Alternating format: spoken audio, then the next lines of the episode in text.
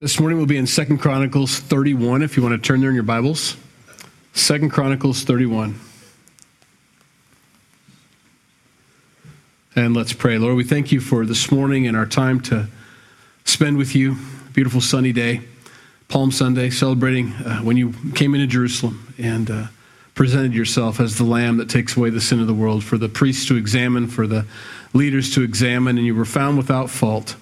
Um, and so, Lord, we thank you for that. And we thank you for this as we, uh, you just timed that perfectly, where we just got over with Passover last week here in Second Chronicles, and now we move on to the reformation, not only of the nation, but of people's lives. And uh, they dedicate themselves to you.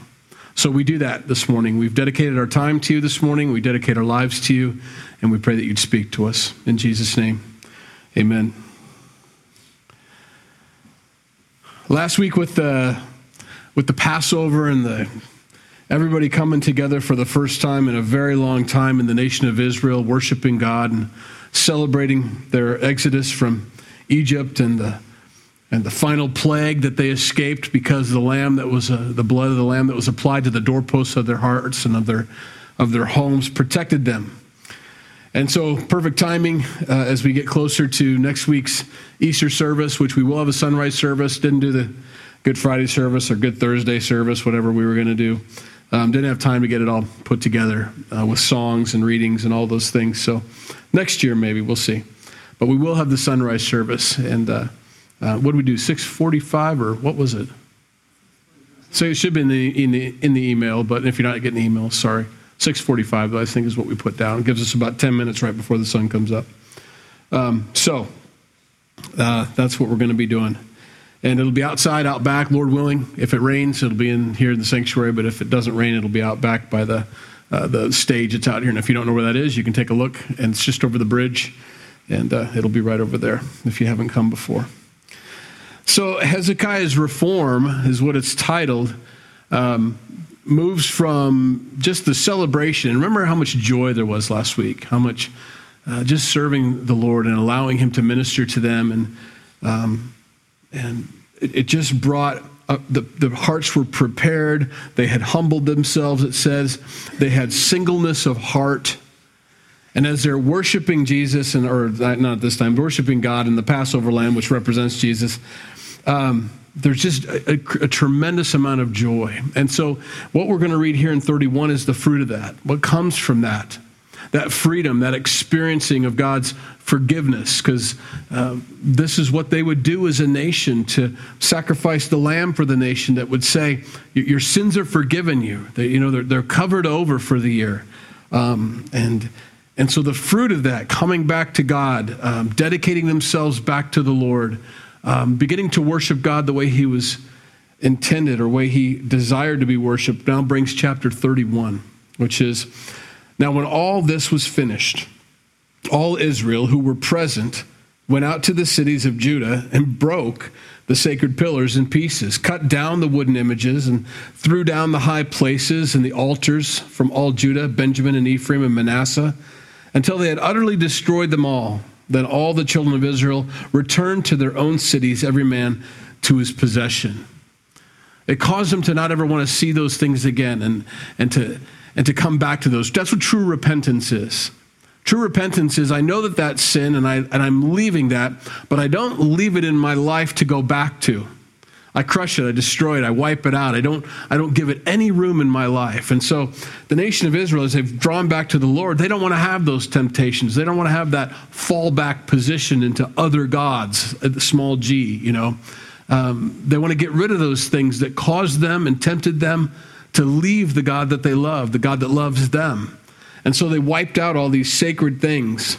Um, they call them sacred. I think that's interesting because it was to them a pillar was sacred to them. The, uh, the wooden images were sacred. They were considered sacred, you know. Well, what makes those things sacred is they did, the people. They put those things above God uh, in their lives and above all else. It becomes sacred.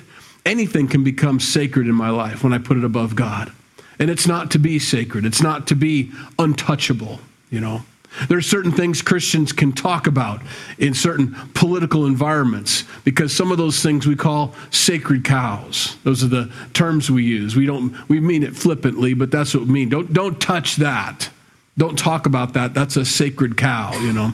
Well, all those things in Jesus need to be torn down. The only thing sacred in my life is Christ. That's all that should be sacred in my life. Everything else is touchable. That means God can touch any aspect of my life He wants to and, and ask me to give it up, and I'm willing to do that. The only thing that's not sacred or that's not untouchable, or what is untouchable, is Jesus. He is sacred in my life. Well, they had made many things, and they went out to wipe all that down. That's what repentance is. We wipe that stuff out, we get rid of those things. In Exodus 32, verse 20, it says, Then he took the calf which they had made, burned it in the fire, and ground it to powder, and he scattered it on the water, and made the children of Israel drink it. Now, that's one sacred thing. They had made this golden calf that said, Now, this is the God that brought you out of Egypt. And God said, No, it's not.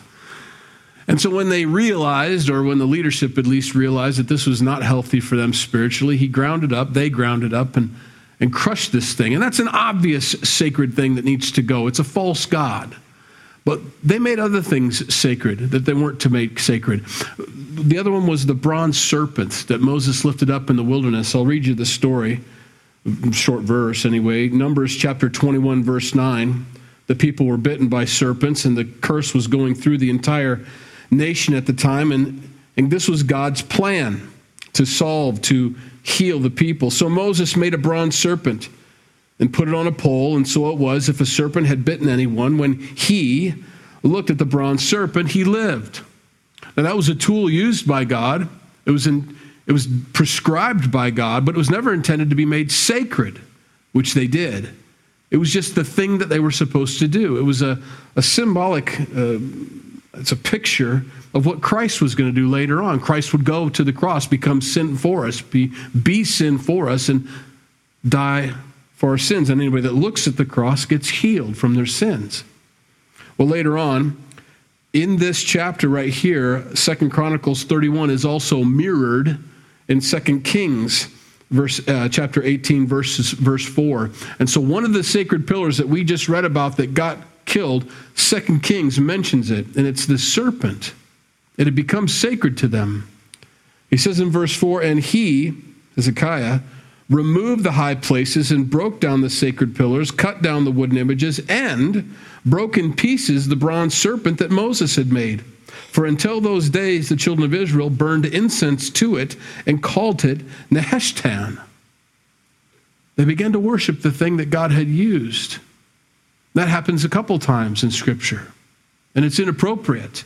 That's not what God wanted to do. You know, there's guys online that'll sell you little bits and pieces of the cross of Jesus, and you can hang it around your neck. It's the actual cross of Jesus that they've found. And of course, the joke is if you had put all the pieces together that they had actually sold from this cross to be about the size of the Empire State Building, because it's just this. And, and their excuse for that is, well, just keeps it just keeps producing more wood.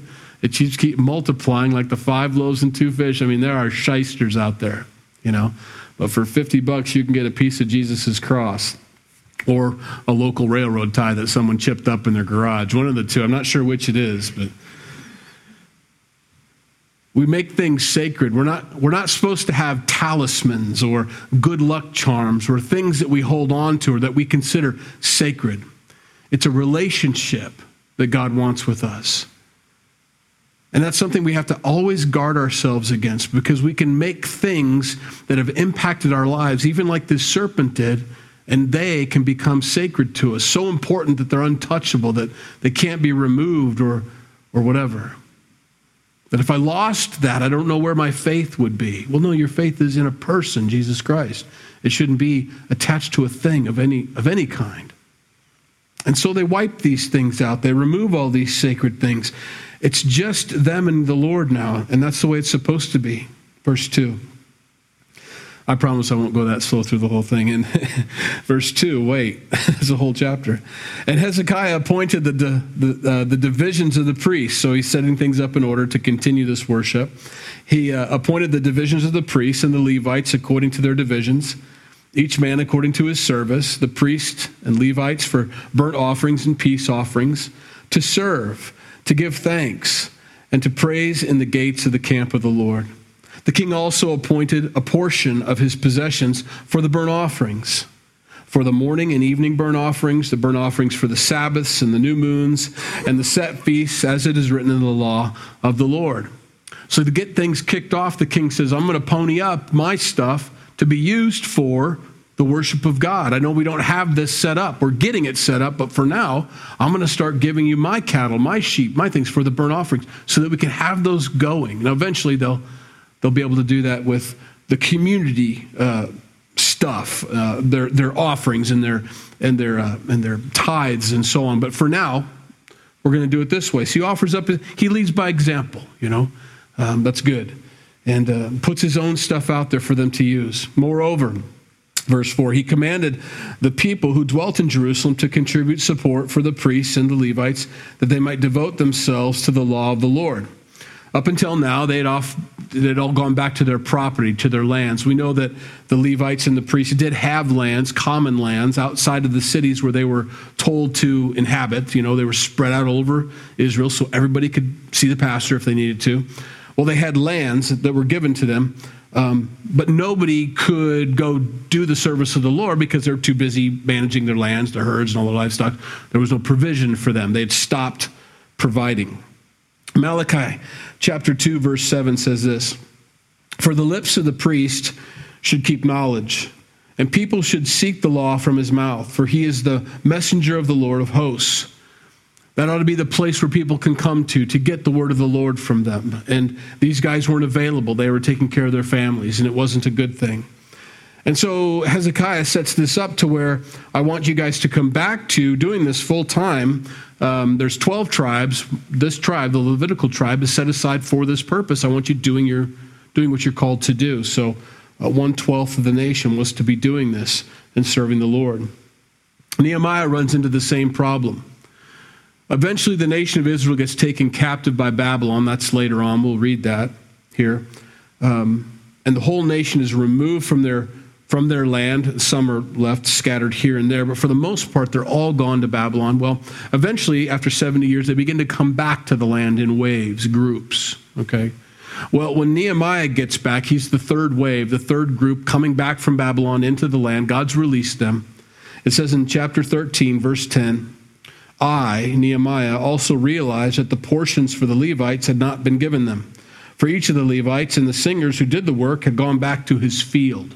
So, uh, whenever that happens, whenever there's that neglect or that lack of generosity or just obedience to God's word, then that's what happens. They go back and they begin to uh, to their own lands. They have to. And so Nehemiah had to do the same thing Hezekiah uh, is doing here by getting people back, so that uh, the service of the Lord can continue.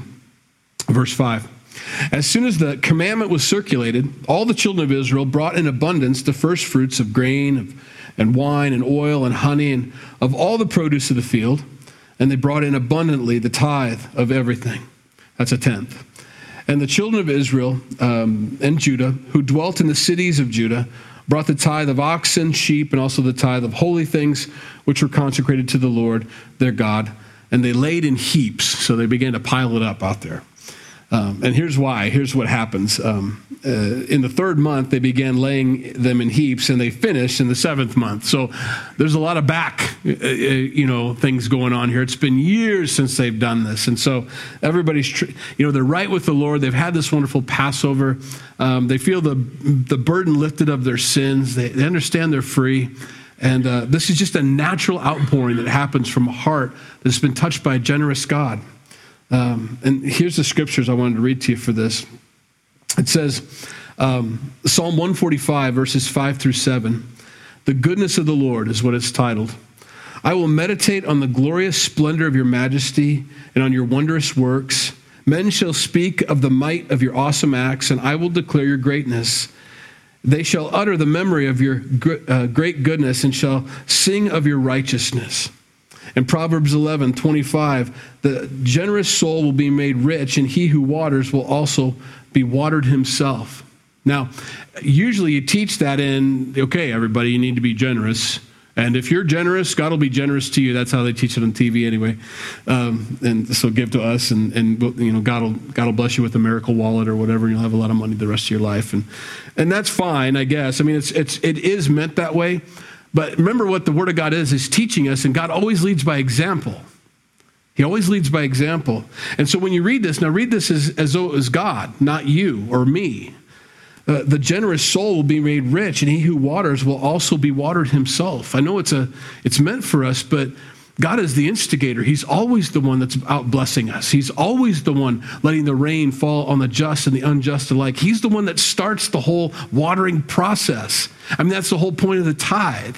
You can't tithe or give back a tenth to the Lord unless He had given you first the 100%, you know, kind of thing. And so the whole idea here is God says, I, I, I'm going to show you what this is like. And He just waters the earth. And everybody's like, this is great, wonderful. And then he gets watered back, you know, kind of thing. And that's what's happening with the nation of Israel here.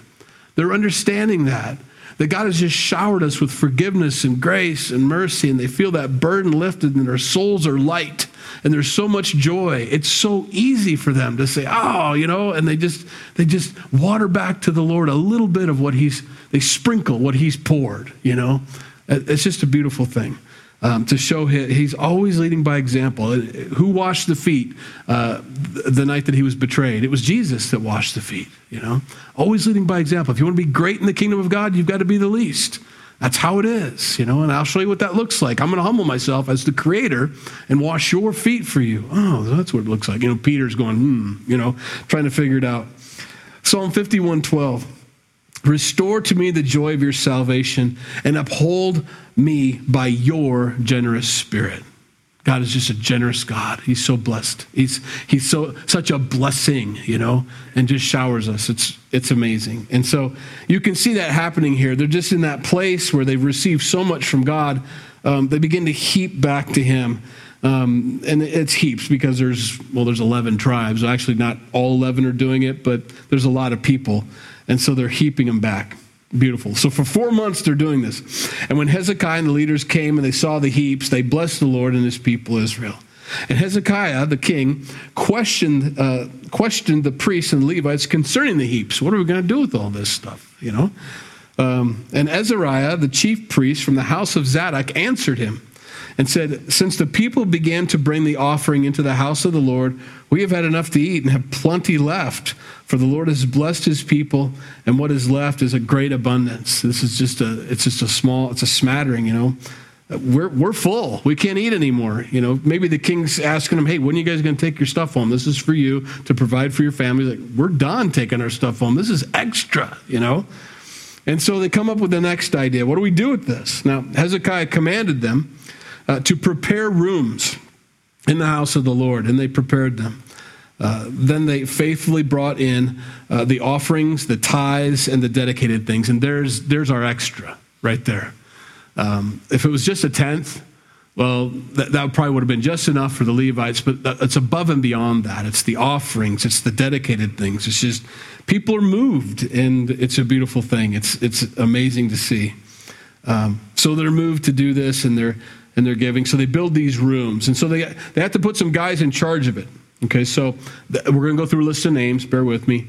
Um, but these are the guys in charge of the rooms full of stuff that they're going to distribute to all the Levites throughout the whole nation. Um, so they can stay in their cities, so that they can study, uh, get the Word of God, understand, do their job, do what they're called to do, you know, and then distribute. So that's what these guys are going to do. Um, so they put in charge. Uh, Cononiah the Levite had charged them with Shimei, his brother, uh, was the next. So those two guys uh, were the main guys. Uh, Jehiel, um, um, Azaziah, I think, Nahath, uh, Asahel, uh, Jerimoth, Jozabad, Eliel, Ish, Ishmachiah, um, uh, and Benaiah were overseers under the hand of Coniah and uh, Shimei, his brother, at the command of Hezekiah, the king of, of the king, and Azariah, the ruler of the house of God. Kor, the son of Imnah, uh, the Levite, the keeper of the east gate, was over the free will offerings to God. Those above and beyond the other stuff. So um, they had the tithes that were kind of specific, the free will offerings, separate thing. And they were uh, they were in charge of those things. And under him were uh, Eden, uh, Minamiah, uh, uh, Jeshua, uh, Shemaiah, or Shemaiah, excuse me, Amariah, and Shechaniah, his faithful assistants in the cities and the priests, to distribute allotments to their brethren by divisions to the great as well as as well as the small. So the whole family's getting taken care of here. It's not just the guys, but they take care of everybody um, and begin to distribute these things evenly. It's a big operation. It's a lot of people you got to take care of, so they've got a lot of guys doing it. Verse 16.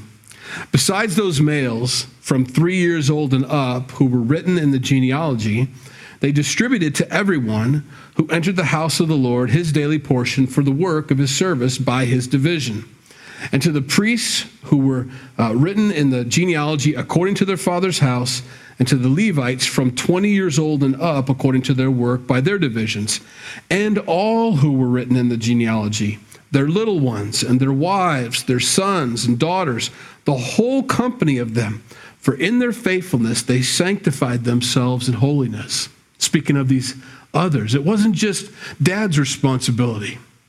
The wives are uh, getting themselves sanctified, the kids were sanctified. Um, they set themselves apart for the Lord. The whole family needed to look like that. And that's, that's not uncommon. That's New Testament leadership as well is supposed to be like that. There's some of the qualifications for an elder and a deacon.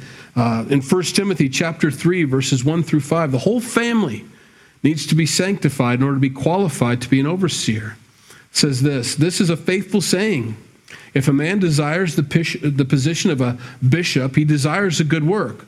A bishop then must be blameless, the husband of one wife, temperate, sober minded, of good behavior, hospitable, able to teach, not given to wine, not violent, not greedy for money, but gentle, not quarrelsome, not covetous, one who rules his house or his own house well, having his children in submission with all reverence.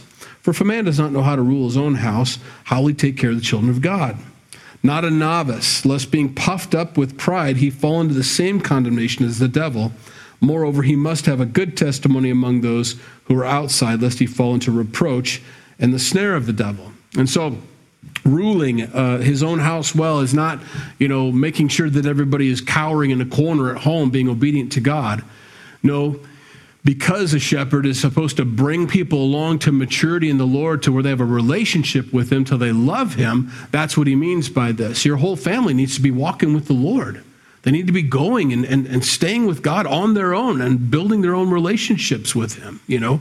And so those are the guys you want to put in charge because if they can do that with their family, they might be able to do that with the congregation. But if they can't do that with their family, how in the world can you expect them to do that with the congregation? It's, it's, a, it's, it, it's just you need to find those guys. It even goes down to deacons in verse 8. Likewise, deacons uh, must be reverent, not double tongued, not given to much wine, not greedy for money, holding the mystery of the faith with a pure conscience. But let these also first be tested. Then let them serve as deacons and be found blameless. Likewise, their wives must be reverent, not slanderers, temperate, faithful in all things. Let deacons be the husbands of one wife, ruling their children in their own houses well. For those who have served well as deacons obtain for themselves a good standing and great boldness in the faith which is in Christ Jesus. Now, so that's what's happening here. These guys are uh, they're setting themselves apart. Their families are following them, setting themselves apart, and the and the household is is doing service for God. And so the dis- distribution is being uh, given out here. It's a neat thing. Verse 19. Also, for the sons of Aaron, the priests who were in the fields of the common lands of their cities, in every single city, there were men who were designated by name to distribute portions to all the males among the priests and to all who were listed by genealogies among the Levites. They're doing it and getting it done. And this is where we have this verse that Aaron put up. Um, it's in this last section. Thus Hezekiah did throughout all Judah and he did what was good and the right and good and right and true before the Lord his God. And in every work that he began in the service of the house of God, in the law and in the commandment to seek his God, he did it with all his heart, so he prospered. All of his heart. He didn't go halfway with it. It wasn't enough for him to just kind of get it or sort of get it or, or, or make do or what's enough to get by, you know. Um, we had a common thing. We'd say, well, good enough for government work, kind of thing. And if you're in the government, forgive me, but that, that's what we used to say. it's like, that's ah, good enough for government work. It's close enough, kind of thing. Um, horrible, horrible term, but some people in the ministry do that that way. That's good enough. It's close enough. It's, I mean, you know, um, I, I suppose I've done that a couple times, you know, several, maybe several times. I don't know. I probably shouldn't even go there or bring myself up because it's it's a little convicting but what made him a blessing to the nation this king hezekiah was that he first sought the lord. And as he's searching the lord and seeking the lord he knows that's what's best for the nation. Uh, just like what paul told timothy if you seek first the kingdom of or actually told him to um, um, take heed to your doctrine and to yourself and, and those around you will get saved um, and Jesus then also said what I said earlier, uh, or started to um, seek ye first the kingdom of God and his righteousness, and all these things will be added unto you. This king understood that. My, my messes aren't what I bring before the Lord. You, you can, and that's fine. But the messes in my life are there because I haven't been obedient to the Lord, most part, or other people in my life haven't been obedient to the Lord. And that's what causes these things. And so the best thing I can do as an individual, as a person, as a, as a, as a created being, is to worship the one who made me and to draw near to him, but to not just kind of do it, but with all of my heart. Like we read earlier, humbly with singleness of mind, but with all of my heart seek the Lord. There's nothing that's a sacred cow in my life. There's nothing that can't be touched by him. Um, everything is open. Um, and that's what humility is. Everything in my life is open for God to change uh, if He wants to. And Hezekiah did that, and it's such a it's such a wonderful success story for the nation of Israel at this time in their history, anyway. Because this one man decided, I'm going to do what I know this nation needs to do, and that's to seek the Lord. And he begins to do it with all of his heart, and he prospered. God can get on board with those things. God gets on board with obedience. He can do that. That's that's where God is glorified in my obedience. He can't get on board in my disobedience. God isn't glorified in my disobedience, and I can't ask Him to bless that. He can't bless that. Um, we, we, we sometimes mention, and this is just a side note, I guess, but um, young men that are you know desiring to be married, or, or young women that are desiring to be married, or can't figure out why God hasn't brought a spouse necessarily. Some for some, it's just because it's not for you. It may not be for you. It may be that God wants you to be celibate and to and to uh, commit yourself commit yourself completely to Him. For others, it's because you're not going to be a blessing to the one you're going to marry yet. You're not there. God hasn't matured you enough to where the wife isn't going to be blessed by you because you don't. You can barely lead yourself to the Lord, let alone lead a family to the Lord. Or likewise, a wife isn't prepared to be a wife yet. She's not going to be able to serve and to take care of and be a blessing to her husband and to her family because she's not walking with the Lord like she's supposed to. Um, these things have to happen, and this is this is all it is. It's not a complicated process. With all of your heart, with all his heart, he committed his ways to the Lord. Everything he did was for God, and so he prospered. That's the best verse he could have put up today. It's the most amazing thing that.